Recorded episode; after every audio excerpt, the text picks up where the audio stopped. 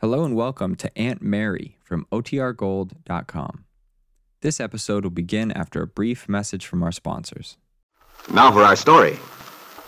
Tonight in Miami, a well built, middle aged man with an attractive face and thick graying hair walks through the lobby of the Vista Del Mar Hotel.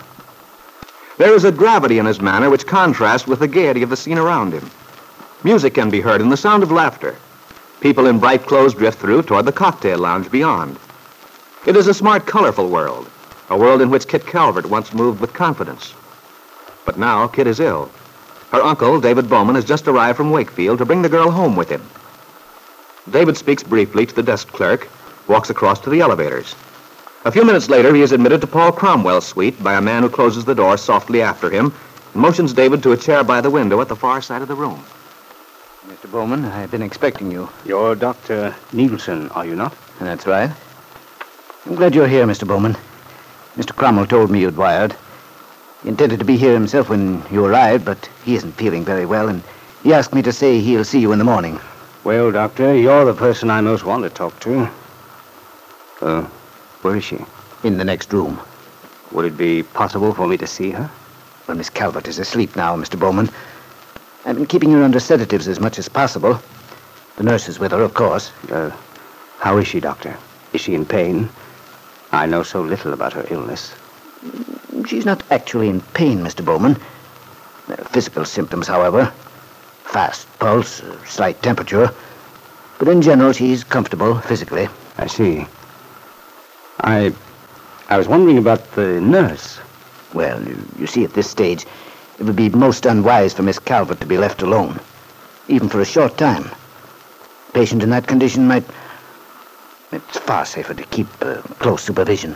I understand. I didn't realize. The fact is, I know very little about Kit's condition. You see, I only heard indirectly after Mr. Cromwell telephoned to Wakefield. Yes, I know. He telephoned her father first, did he not? Yes. Struck me as very odd, uh, Mr. Calvert's reaction. Mr. Cromwell told me he'd refused to assume responsibility. I could hardly believe it. Fortunately, it's quite true. That's why I'm here. Hmm. In any case, when I saw he intended to do nothing, I made my arrangements for coming down here that same day. And as I say, all my information has been at third hand. Perhaps you could give me a picture of the whole situation. Oh, I'll do the best I can. All I know so far is that Kit's had what you call a mental breakdown. Is that correct? Well, yes. I'm afraid I'm very much the layman. These mental disorders. I, I don't suppose you could tell me just how serious the illness is and what the chances for recovery are. I wish I could, Mr. Bowman. But I shouldn't like to venture an opinion myself. I'm a general practitioner. And of course, we do run into these cases now and then. Ordinarily, though, I wouldn't have taken over at all. Hmm, I see. However, in this case, it was rather an emergency. And as nobody else was available, I told Mr. Cromwell I'd do the best I could. Actually, Miss Calvert should be under a psychiatrist's care. A psychiatrist, yes. I've already talked to one in a town quite near Wakefield. He's agreed to take her into the sanitarium there. Excellent. It's the best thing you could do. He'll be able to examine her thoroughly and give you a definite diagnosis. But in the meanwhile, if you if you'd give me some of the background, it might be very helpful to me, especially for the trip back. Yes, indeed. Uh, several factors you should understand. I uh, presume you're well acquainted with Miss Calvert's father, your brother-in-law, is he not? Yes. I've known Ben Calvert all my life. Tell me, Mr. Bowman, what sort of a man is he? What sort of man? Frankly, that's a rather difficult question for me to answer. At least, objectively. I see. I'm afraid my viewpoint is somewhat biased on the negative side. I understand, Mr. Bowman. It's rather an important point in connection with Miss Calvert's illness. In what way?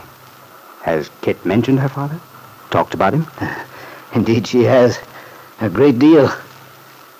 Apparently, Miss Calvert has an, an obsessive fear of her father. That's most interesting, Doctor. In light of what I know of their relationship. That's what I'm trying to get at. In your opinion, Mr. Bowman, is there a justification for that fear? Yes, I believe there is. You see, it hasn't been possible to take a history on Miss Calvert. Nor to understand fully what her trouble is, it would be necessary to have a complete background since she was a child. And of course, a great deal of information as to her life in the past few years leading up to the illness. Without that, anything we deduce is guesswork, more or less. Can you tell me how this fear of Ben evidenced itself?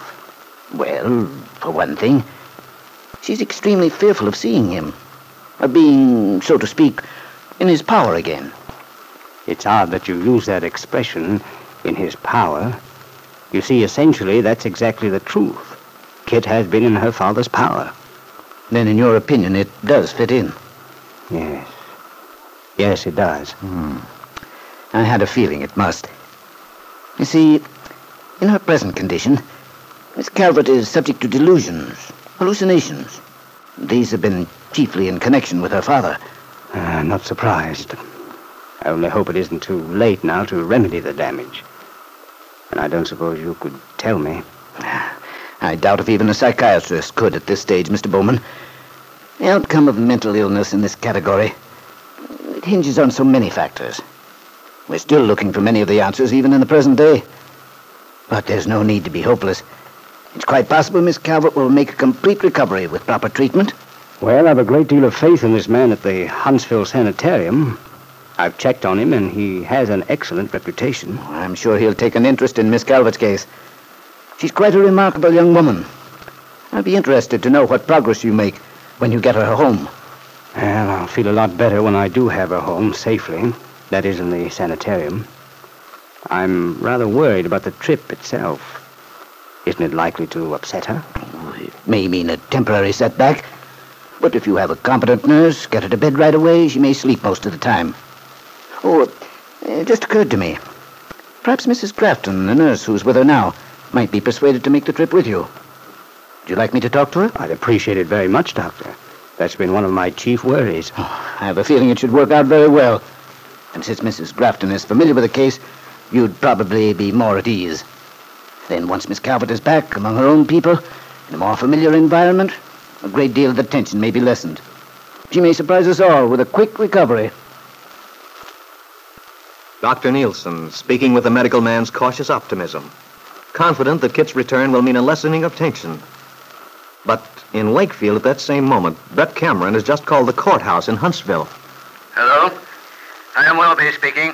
Judge Willoughby, I believe I have some information which might interest you. You don't say.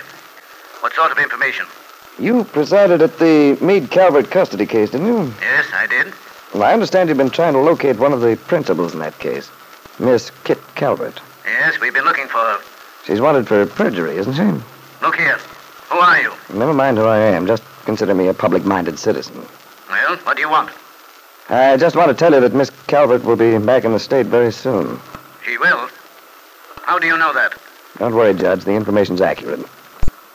Miss Calvert's uncle, David Bowman, is bringing her here from Miami. Miami. That's right. She's to be taken to the Huntsville Sanitarium.